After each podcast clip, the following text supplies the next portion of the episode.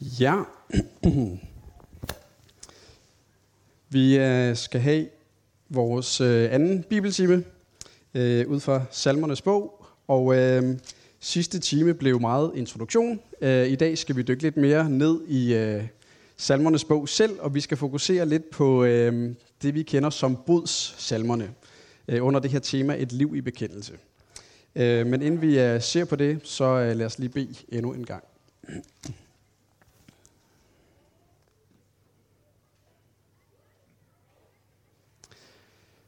Kære Herre Jesus, vi bekender for dig, at vi øh, behøver dig, at vi er hjælpeløst fortabt uden dig. Og øh, Jesus, jeg beder dig om, at du vil komme til os nu, møde den enkelte af os lige præcis der, hvor vi er, og række os dig selv gennem dit ord, række os din nåde, din tilgivelse, din fred. Øh, det har vi brug for, og det beder vi dig om i dit eget navn. Amen. Ja. Vi øh, skal se lidt på øh, nogle af budssalmerne i, øh, i Bibelen. Og øh, tilbage i Oldkirken, så, øh, så havde man syv salmer, som man ligesom pillet ud ud af salmernes bog, som man på en særlig måde øh, gav den her titel, at de var budsalmer, altså salmer, som var egnet til øh, øh, på en særlig måde at tage til sig, når det var, vi øh, stod i situationer, hvor vi kæmpede med synd og havde brug for at blive mindet om Guds tilgivelse. Og nu ved jeg godt, det er en stor, uoverskuelig oversigt det her, men jeg har lige prøvet at indramme, og det er på engelsk, men de salmer, som det her handler om. Øh, det er salme 6, 32, 38, 51, 102, 130 og 143. Det er de salmer, vi snakker om, når vi taler om kirkens budsalmer. Øhm, man kan sige, at det er ikke alle salmer, der er lige budsagtige, øhm, hvor det her tema om synd og noget står øhm, vildt stærkt. Men salme 32, 51 og 130 øh, tager virkelig øh, livtag med de her temaer. Alle de her øh, budsalmer, med undtagelse af 100, eller salme 32, de er talt midt inde i den her budskamp. Kampen mellem synden, øh, eller kampen imod synden, og kampen om at finde fred med Gud øh, i den kamp. Den eneste salme, som skiller sig lidt ud, det er salme 32. Den er talt efter øh, den her budskamp. Øh, og den beskriver noget af den frihed øh, og glæde, der er ved at stå med en, øh, en renset samvittighed over for Gud, øh, fordi synden er bekendt, øh, og dermed tilgivet og glemt øh, hos Gud. Og jeg kunne godt tænke mig, at vi tager fat øh, til at starte med lige netop her i salme 32, øh, fordi jeg synes, det er en helt fantastisk salme, som rummer ufattelig meget rigdom. Så I må gerne slå op, salme 32, side 495.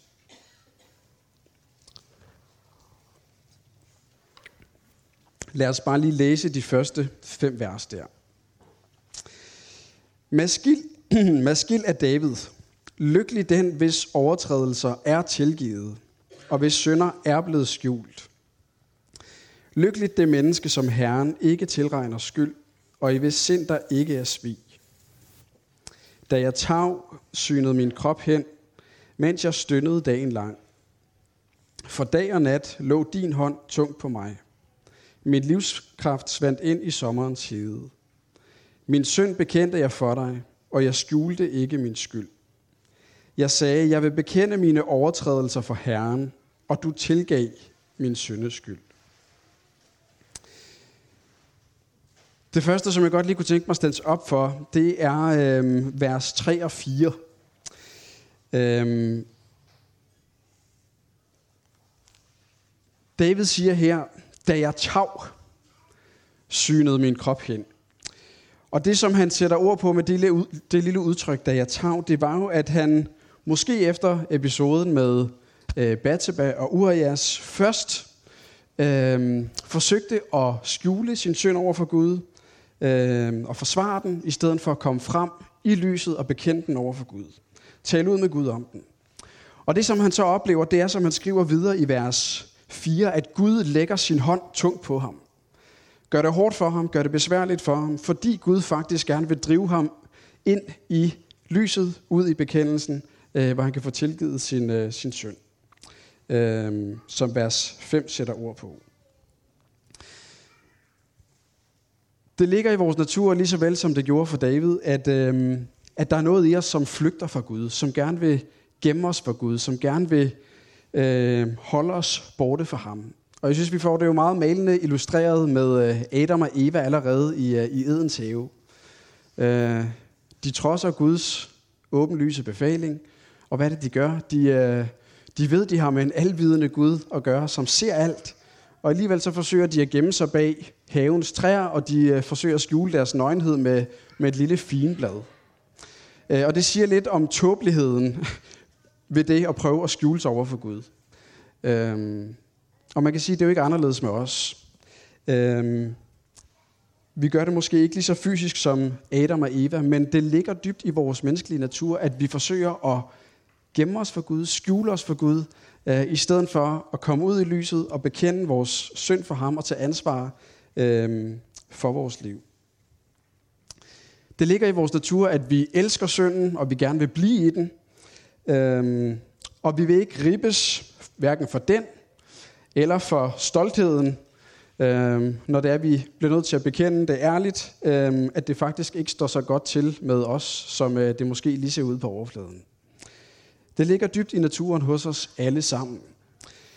Og øhm, inden vi lige tager fat på øh, vers fra, fra salmerne, så kunne jeg godt lige tænke mig, at vi bare lige stanser op for et enkelt sted hos Jesus, hvor jeg synes, han sætter øh, nogle gode, klare ord på det.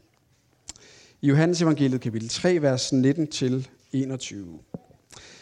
Jesus siger der sådan, øh, at dette er dommen, at lyset er kommet til verden, og menneskene elskede mørket frem for lyset, fordi deres gerninger var onde. For enhver, som øver ondt, hader lyset og kommer ikke til lyset, for at hans gerninger ikke skal afsløres.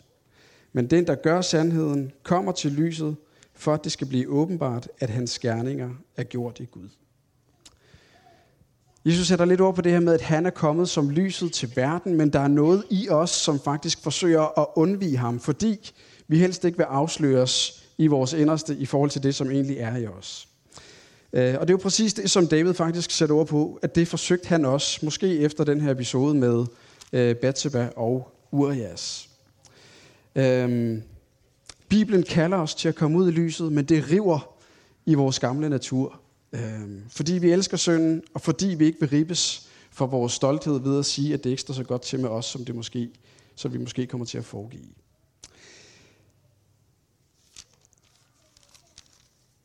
David oplevede en samvittighedskamp, og øhm, hvis vi bladrer om til salme 38, så kan vi få et, øh, et lille indblik i, øh, i sådan en samvittighedskamp, øhm, som jeg tror mange af os kan genkende os i. Salme 38 er også en af de såkaldte bodsalmer. Øhm, og noget af det, som David der sætter ord på, det er, jeg vil bare hive nogle få ting frem.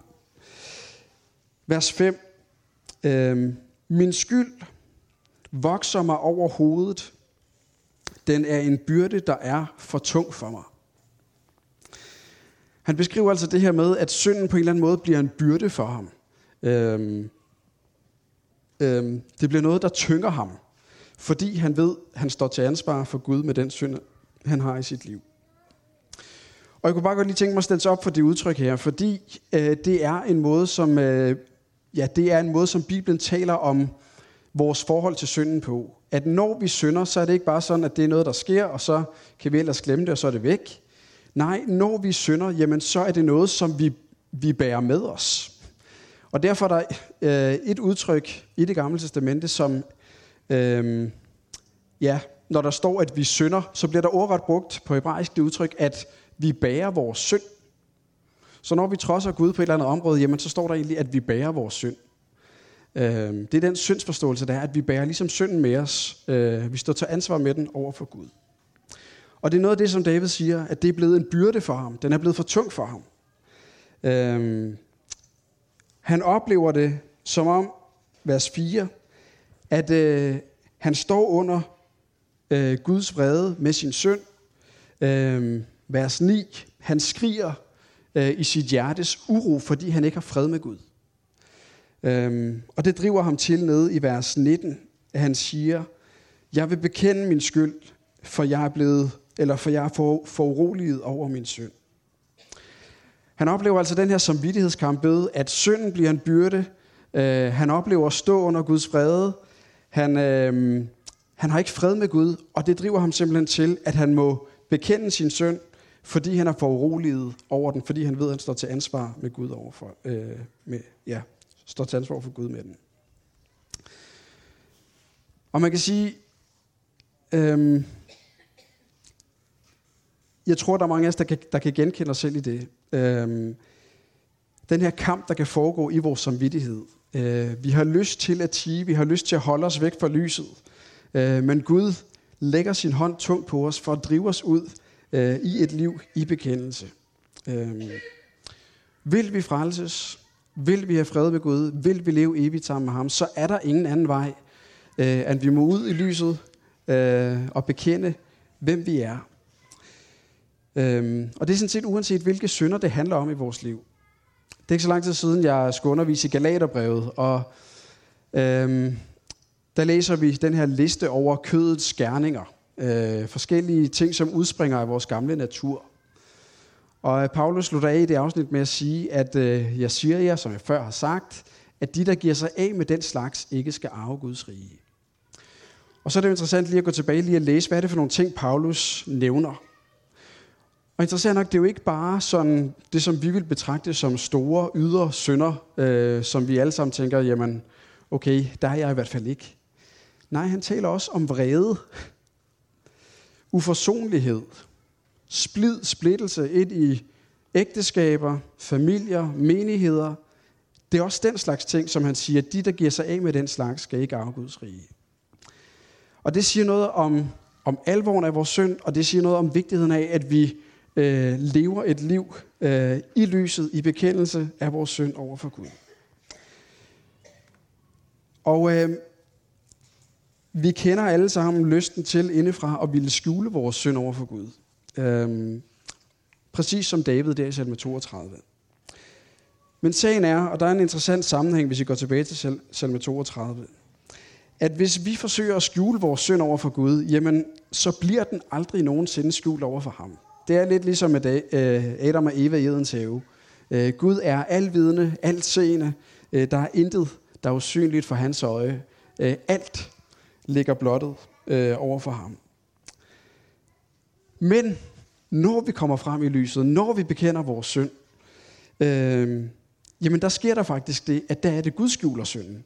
Øh, det kan godt være, at vi stadigvæk selv kan blive mindet om den, men der er den tilgivet, og der er den glemt og skjult af Gud. Øhm, han siger øhm, i kapitel 32, vers 5, øhm, Min søn bekendte jeg for dig, og jeg skjulte ikke min søn. Øhm, så han kommer frem, han bekender det åbent, han lader være med at skjule det, og det, som er konsekvensen af det, det er jo, at Gud tilgiver ham. Som han siger op i vers 1 at lykkelig er den, hvis overtrædelser er tilgivet, og hvis synder er blevet skjult. Så når synden kommer frem i lyset, bliver bekendt, selvom det koster for vores kød, vores gamle natur, jamen det er den eneste måde, synden bliver skjult på, øh, at komme frem i lyset. Og derfor er det kun godt, når Gud nogle gange tager hårdt fat i os, øh, og gør det tungt for os øh, i den her budskamp, for faktisk at drive os ud i lyset, ud i bekendelsen, der, hvor der er tilgivelse, der, hvor der er frihed, der, hvor der er fred. Ja. Og øhm, det er det næste, jeg godt lige kunne tænke mig og Øh, hov, ja, det glemte jeg lige. Tag fat på, nemlig bekendelsen, øh, som David sætter ord på særligt i vers 5. Han siger det her med, min synd bekendte jeg for dig, jeg skjulte ikke min skyld. Og det er jo den her typiske måde at skrive på i salmernes bog, hvor man siger to sætninger, som kaster lys over hinanden og faktisk forklarer hinanden. Hvad er det at bekende sin synd over for Gud? Jamen det er at komme til ham, som vi er, og lade være med at skjule noget for ham. Øhm.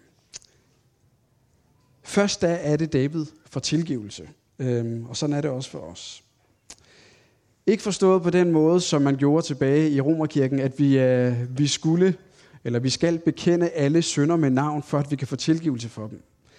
Øh, sagen er, at øh, vores, eller synd i hjertet stikker langt dybere, og vi ser kun toppen af isbjerget, så det er et, øh, et dødkørt løb, øh, hvis det var, at det var sådan, det foregik. Og derfor beder David også i salme 19, øh, jeg tror, jeg har det med her, salme 19, vers 13, øh, Rens mig for skjulte synder. Han ved udmærket, at der er så langt meget mere, end det, som han lige ser øh, af synd i hans liv. Og derfor beder han øh, om tilgivelse, både konkret for det, han er bevidst, men siger samtidig, øh, rens mig for skjulte synder, øh, for jeg ved, der er så meget mere.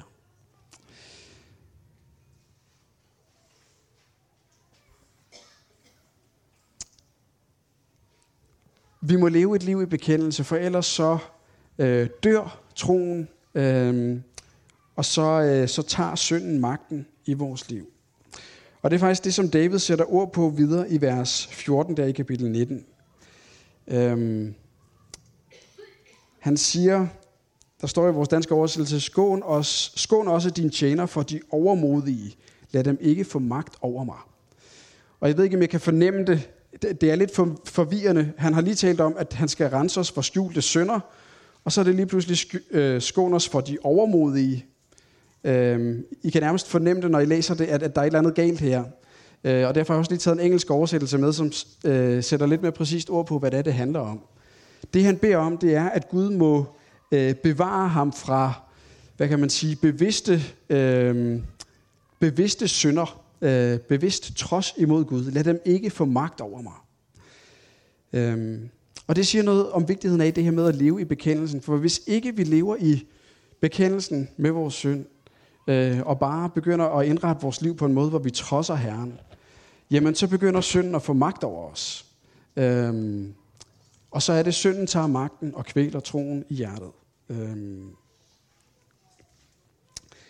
Derfor beder David, som han gør her, øh, og derfor beder David også, som han gør i salme 51, øh, vers 13, øh, en af de andre brudsalmer.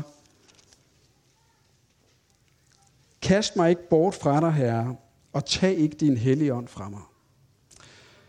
Øhm, og jeg tror, vi må læse det her udsagn på baggrund af, at David han har set, hvordan det er gået til i Sauls liv. Saul, som var udvalgt af Gud til at være konge. Guds ånd var over ham.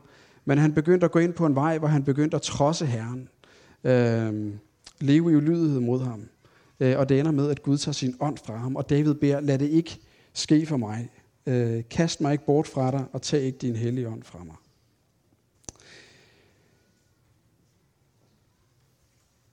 Vi må leve et liv i bekendelse, og øhm, her sætter salme 51 virkelig nogle dejlige ord på netop bekendelsen midt i brudskampen. Øhm, midt i den her kamp for at øh, ja, bekende sin synd og få fred med Gud øh, i hjertet. Og jeg kunne bare godt lige tænke mig at tage tre ting frem fra salme 51. Øhm, for det første, i vers 6. Øhm, David han ser, øh, at al synd, det dybest set er synd imod Gud, som skiller, øh, som skiller os fra ham. Øh, mod dig alene har jeg syndet. Jeg har gjort, hvad der er ondt i dine øjne, Gud. Han har jo også gjort, hvad der er ondt imod både øh, øh, Urias og Batseba og det folk, han har ansvar for at være leder for. Øh, men han har først og fremmest trodset Herren, og det er først og fremmest ham, han står med en, en skyld overfor.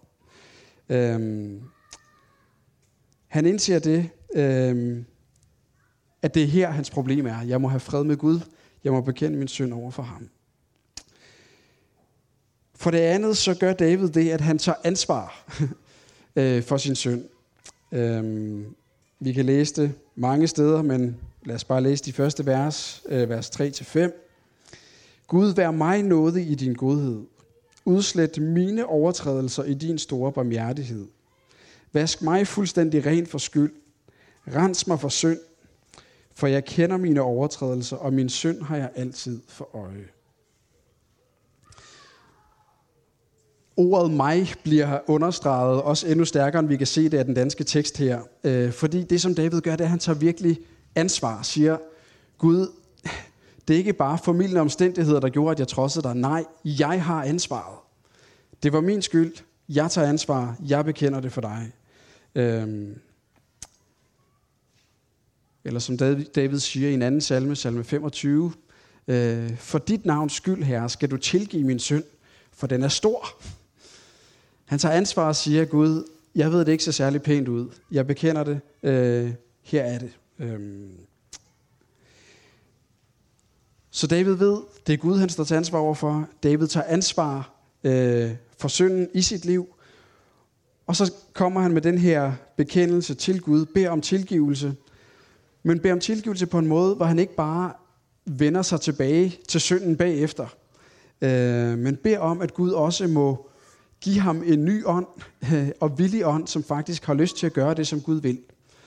Øh, vi læser det nede i øh, kapitel 51, vers 12-14. Skab et rent hjerte i mig, Gud. Giv mig på ny en fast ånd. Kast mig ikke bort fra dig, og tag ikke din hellige ånd fra mig. Lad mig atter frydes over din frelse. Styrk mig med en villig ånd. Så han beder altså om, at Gud må forny ham øh, i hans ånd, øh, i hans forhold til ham, at han må give ham en villig ånd, der villigt gør det, som Gud byder ham at gøre, og som også skaber et helligt had til den synd, som faktisk vil føre ham bort fra Herren selv. Og øhm, jeg har også skrevet ordsprogenes bog, kapitel 28, vers 13 på, øhm, fordi jeg synes, det værste, jeg sætter øhm, nogle gode ord på det også. Der står, den der vil skjule sine overtrædelser, går det ikke godt. Men den, der bekender dem og holder op med dem, finder barmhjertighed. Øhm, den, der vil skjule sine overtrædelser, går det ikke godt, men den, der bekender dem, og så står der egentlig, og forsager dem. Øh, altså, vi, vi, vi kommer ind i et andet forhold til den synd, øh, end at vi bare har lyst til at vende tilbage til den. Vi, vi forsager øh, den synd, som vi, øh, vi står med over for Gud der finder vi barmhjertighed hos Herren. Når vi bekender det for ham, øh, og også beder om, at vi må få lov til at få det her nye sind, øh, som, som vil det, som Gud vil, øh, og ikke vil det, som, som Gud ikke vil. Ja. Og så øh, synes jeg, David sætter nogle fantastiske ord på tilgivelsen, som følger i forlængelse af øh, det at leve i bekendelse af sin synd. Øhm. Og jeg kunne bare godt lige tænke mig at stands op for nogle få udtryk i vers 1 og 2. Lykkelig den, hvis overtrædelser er tilgivet. Som jeg nævnte tidligere, så øh, bliver der i det gamle testamente på hebraisk nogle gange brugt det udtryk, når det er, vi synder mod Gud, at vi bærer vores egen synd. Det, som så bare er endnu mere, eller det, som er fantastisk i det, det er, at der bliver brugt et tilsvarende udtryk i forhold til tilgivelse. Og det er det udtryk, vi møder her. Og det udtryk, der bliver brugt, det er, at Gud faktisk bærer vores synd. Så når der her står, lykkelig den, hvis overtrædelser er tilgivet, så står der egentlig, egentlig ordret, lykkelig den, hvis overtrædelser er båret, underforstået af Gud. Og øh, jeg kunne godt lige tænke mig at tage med tilbage til 2. Mosebog, kapitel 34, for det er der, vi finder øh, finder forståelsesnøglen, eller øh, udgangspunktet for den her tale. Øh, vi er på Sinai bjerg, hvor Moses beder om at få lov til at se Herrens herlighed. Og Gud siger til ham, at intet menneske kan tåle at se Gud, øh, for så dør vi. Øh, vi kan ikke se ham og samtidig beholde livet. Men Gud siger, at han vil lade ham se fra ryggen. Han vil råbe sit navn ud, og igennem øh, det navn også give til kende, hvem han er over for Moses. Og hvad er det så, han åbenbarer for ham, når han skal sige noget om, hvem er, hvem er Gud? Øh, 2. Mosebog 34, vers 6 og 7. Herren gik forbi Moses og råbte, Herren, Herren er en barmhjertig og nådig Gud, sen til brede og rig på troskab og sandhed. Han bevarer troskab i tusind slægtled, tilgiver skyld og overtrædelse og synd, men han lader ikke den skyldige ustraffet. Der er mange ting at gå ind i her, men det, som jeg bare godt kunne tænke mig at stands op for, det er to ting. For det første ordet troskab, som jeg vender tilbage til lidt senere. At Herren er rig på troskab. Øhm, husk det ord, for det vender jeg tilbage til lige om lidt. Det andet, jeg gerne vil stands op for, det er det her med, at der står, at han er den, der tilgiver skyld. Og igen, det ord, der konkret bliver brugt her på hebraisk, det er, at Gud er den, som bærer skylden og overtrædelserne og synden. Øhm, og jeg synes, det er jo fantastisk at tænke på, hvad er det for en sammenhæng, vi befinder os i? Vi befinder os i en sammenhæng, hvor de er på Sinai bjerg, og Gud er i gang med at give dem hele tempeltjenesten. Hvor det er, at Gud forordner, at de skal bringe ofre, syndoffre, hvor synden skal bekendes på sådan et stedfortrædende offerdyr. Og det skal slagtes. Øhm, og blodet skal smøres øh, ind i det allerhelligste for at zone folkets synd, så folket kan få tilgivelse over for Gud. Det er det, som er hele sammenhængen her. Og hvad er det så Gud midt ind i det siger? Nu skal I høre, hvem jeg er. Jeg er den, som faktisk vil bære jeres synd. Det er det, som han siger her. Når vi skal finde ind til noget af det inderste i Guds væsen, hvem er det så, han er? Jo, han er den, som han har åbenbaret sig som i Jesus. Øh, se, der er Guds lam, som bærer verdens synd. Øh, det er det, der er baggrunden for den her tale, som vi møder i salme 32, og som vi møder flere andre steder i Bibelen. Lykkelig den, hvis overtrædelser er båret. Og det er Gud selv, der vil bære den. Det er Jesus, der har båret den. Se, der er Guds lam, som bærer verdens synd. Øhm, eller som Peter siger det, øh, at Jesus bar selv øh, på sit læme op på korset al vores synd. Øhm, det er det, som er hemmeligheden her. Det er den måde, vi får tilgivelse på. Ved at se hen til ham, som har båret til synden for os.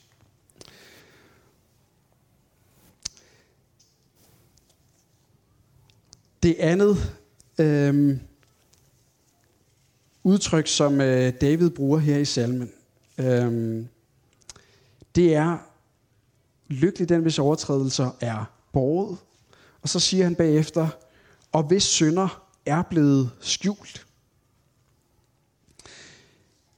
Øhm, og jeg beklager, hvis det bliver lidt teknisk, men der er nogle detaljer her, som jeg synes er helt fantastiske, øh, som jeg synes, jeg gerne vil prøve at grave frem. Øhm, ordet skjult, det er det samme ord, som vi kender fra Yom Kippur, den store forsoningsdag. Øh, den store forsoningsdag var den her dag, øh, den ene gang om året, hvor at Israels folks synd skulle zones, så folket kunne få tilgivelse. Ypperste præsten skulle bære blodet fra de her offerdyr ind i det allerhelligste, og derved skaffe soning for folket. Øh, ved at blodet blev stænket på zonedækket, ja, der blev øh, synden dækket eller skjult øh, for Guds øjne, så folket faktisk kunne få tilgivelse for, øh, for deres synd. Det var det, som var essensen af det, der skete der. Og det er det, som det her udtryk faktisk refererer tilbage til. Lykkelig den, hvis synder er blevet dækket under det her blod, som faktisk på en forbilledelig måde blev udgydt på den store forsoningsdag og blev udgydt hver dag i templet. Det var det rene blodbad, hvis vi begynder at sætte os lidt ind i, hvor mange ofre, der egentlig blev ofret i templet. Det skulle være lyslevende og tindrende klart for folket, at der var en ting, øh, som var altafgørende, og det er, at uden tilgivelse, så find, nej, uden blod, så finder der ingen tilgivelse sted. Øh, det er blodet, der renser for al synd.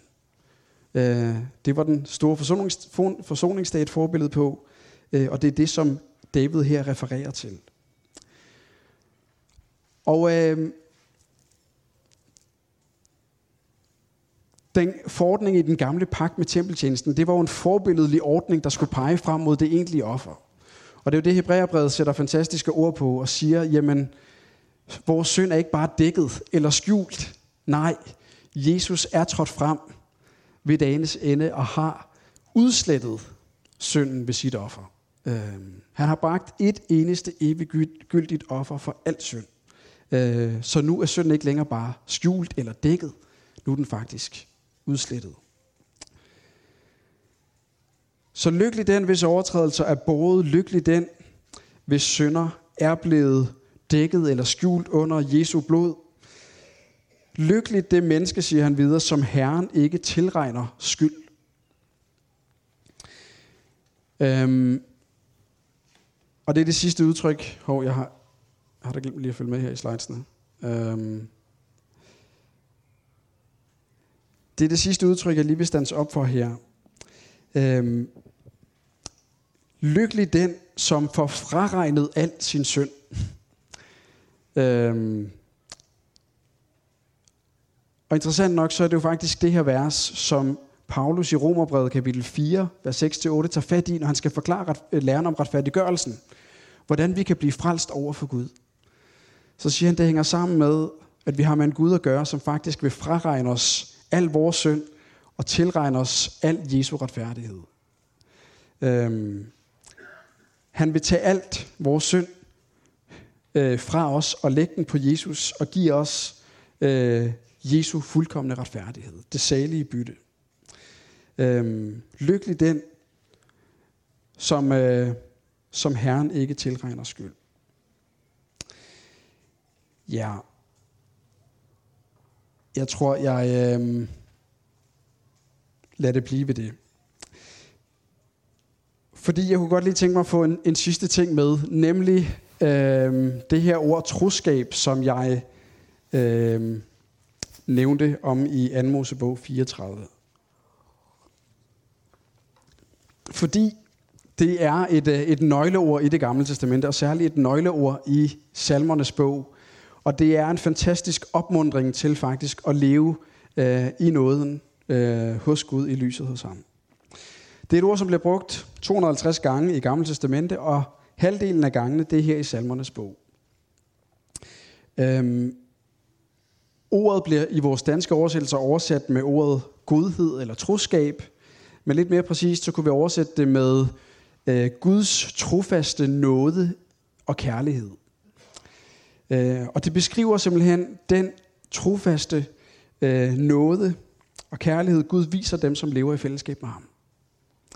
Igen, det beskriver noget af det inderste af Guds væsen. At Gud er en nådig Gud, som vil vise barmhjertighed mod sine børn. Øh, og han gør det trofast. Og øhm, jeg håber, jeg lige er med på øh, nogle hurtige opslag øh, forskellige steder, som lige øh, sætter ord på, på den her helt grundlæggende side i Guds væsen. Mikas bog, kapitel 7, vers 18.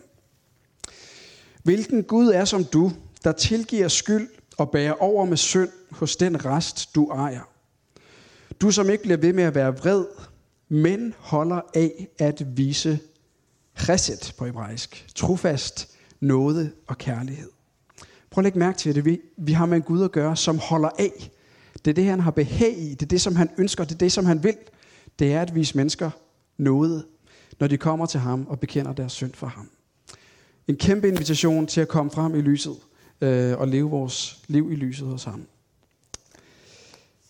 Salme 52, vers 3.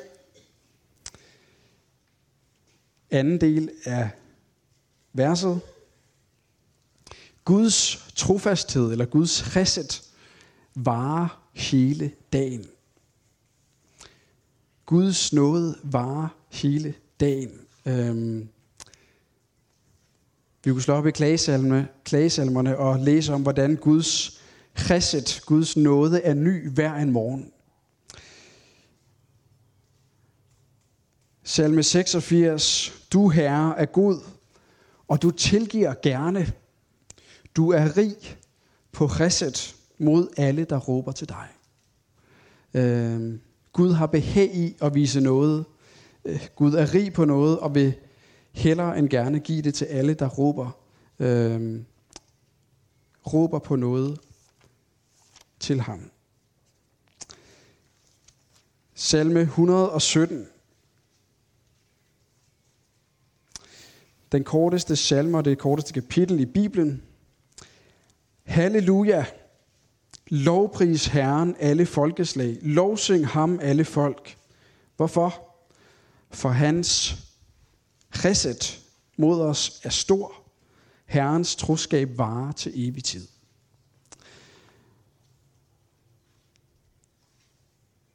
Jeg tror, vi med rette kan kalde det her vers for øhm, Gamle Testamentets udgave af det, Paulus siger i Romerbrevet, at hvor synden bliver stor, er nåden blevet så meget desto større.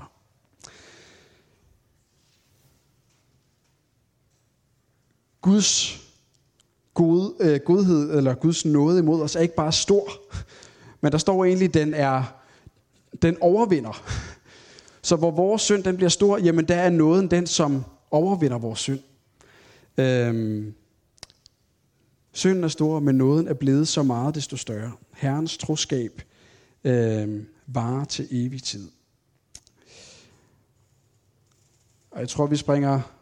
Øj, lad os tage det med. Øh, kapitel 5, øh, vers 8. Øh, I en salme, som taler om, hvordan at Gud er en Gud, som ikke holder af uret. Øh, hvordan vi ikke bare kan træde frem for ham, som vi er, så står der lige pludselig i vers 8, men ved din store reset kan jeg gå ind i dit hus. Øhm, et vers, som faktisk er morgenbøn i øh, jødiske synagoger. øhm, ved din store trofasthed, ved din store reset, kan jeg gå ind i dit hus. Kan jeg leve i Guds nærvær. Vi møder det, salme 136, øh, som er en salme, som beskriver Israels historie, og så er der et omkvæd, som går igennem, øh, eller som går igen og igen i hver anden linje. Tak Herren, for han er god. Hans reset varer til evig tid. Hans trofaste nåde og kærlighed til sit folk varer til evig tid. Og det er jo sådan en salme, som man godt kan bruge tid på at meditere over, og så faktisk skrive sit eget liv ind i den her salme. Og så hver anden sætning, så skriv det her. Hans trofasthed varer til evig tid. Øhm, ja. Og det sidste, som jeg lige vil tage med her. Øhm, Moses, der beder i salme 90. Mæt os om morgenen med din chesed, så vi kan juble og glæde os hele vores liv. Han beder om, at Guds trofaste nåde og kærlighed må fylde hans hjerte, så han kan få lov til at leve i den frihed og den glæde, øh, som følger med at leve øh, i Guds trofaste nåde og kærlighed. Ja, alle de her vers bare sagt som en opmundring til, at det er den Gud, vi har med at gøre. Og det er den Gud, som kalder os ud i lyset. Den Gud, som holder af og vise noget øh, mod syndere som øh, mig og som dig. Og så vil jeg godt tænke mig at slutte af med det sidste vers i salme 32. Øhm, hvor der står, Glæd jer over Herren, fryd jer i retfærdige, alle i oprigtige skal juble. oh. øhm.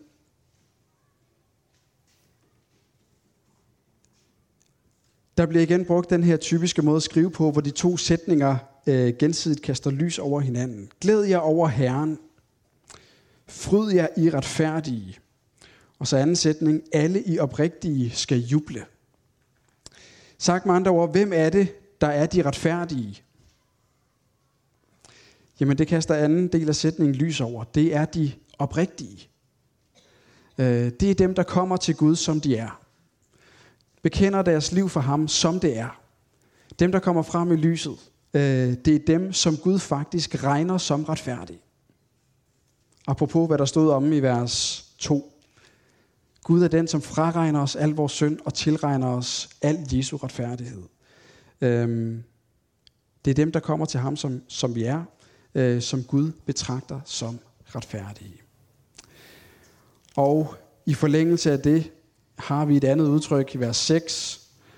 Øhm, der står, derfor beder alle fromme til dig. Hvem er de fromme? Det ord, der bliver brugt, det stammer fra det samme ord som Guds trofaste nåde og kærlighed. Og det siger lidt om, hvem det er, der er from i Guds perspektiv. Det er dem, der holder sig til Guds trofaste nåde og kærlighed, som Gud har vist os i Jesus. Øh, dem, der lever med deres synd hos ham. Øh, som har båret vores synd, som ikke bare har skjult den, men som, som har udslettet den, som har fraregnet os al vores synd, og som vi får lov til at være tilregnet al hans retfærdighed. Øhm, det er dem, der er fromme, det er dem, der er retfærdige i Guds øjne. Ja. Jeg håber ikke, det bliver for teknisk, men jeg synes, der er så meget dybde i den her salme, som jeg øh, efter bedste evne har forsøgt at prøve at sætte lidt ord på. Øhm, og hvis I bare får halvdelen med af det, så, øh, så håber jeg, at der har været bare et enkelt ord til jer i det. Øhm, ja. Lykkelig den, hvis overtrædelser er tilgivet, og hvis synder er blevet skjult. Lykkelig det menneske, som Herren ikke tilregner skyld, og i hvis sind der ikke er svig. Amen. Jeg vil bede.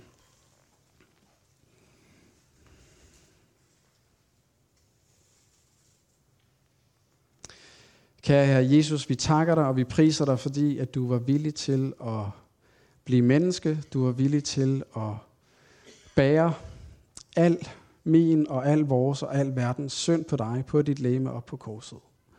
Tak, at du blev knust, og du blev straffet under Guds retfærdige vrede, øhm, for at den vrede ikke skulle ramme mig eller os eller nogen, som er i den her verden.